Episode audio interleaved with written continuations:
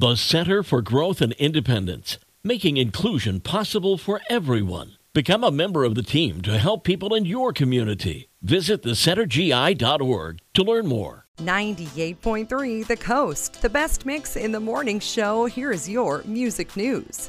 Coldplay recently canceled shows in Brazil because lead singer Chris Martin has a serious lung infection. The band posted, quote, "Due to a serious lung infection, Chris has been put under strict doctor's orders to rest for the next 3 weeks. We're working as fast as possible to lock in new dates and will follow up with more information in the next few days." So, of course, wishing him a full and safe recovery fast. Jay Z's venture capital firm, Marcy Venture Partners, has invested $16.5 million in a new robotic pizza truck.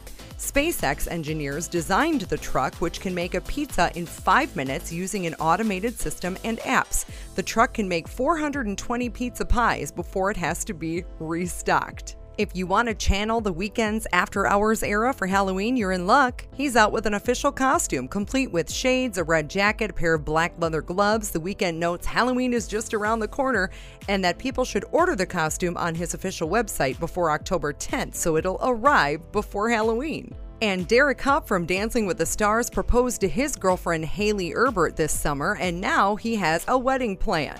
He already knows he wants Michael Bublé to perform at his wedding. The question is, will he do it? Apparently, Derek and Michael are good friends, and Derek even calls him Bubbles. That's a cute nickname. He also said that they are working on a track for that night so it sounds like he's doing it. Also, Michael Bublé will perform on Dancing with the Stars October 24th, and he'll serve as a guest judge. Just a reminder, it's only on Disney Plus now. That's your music news. Wham, Tracy Chapman, and more coming up on the Best Mix 98.3 The Coast.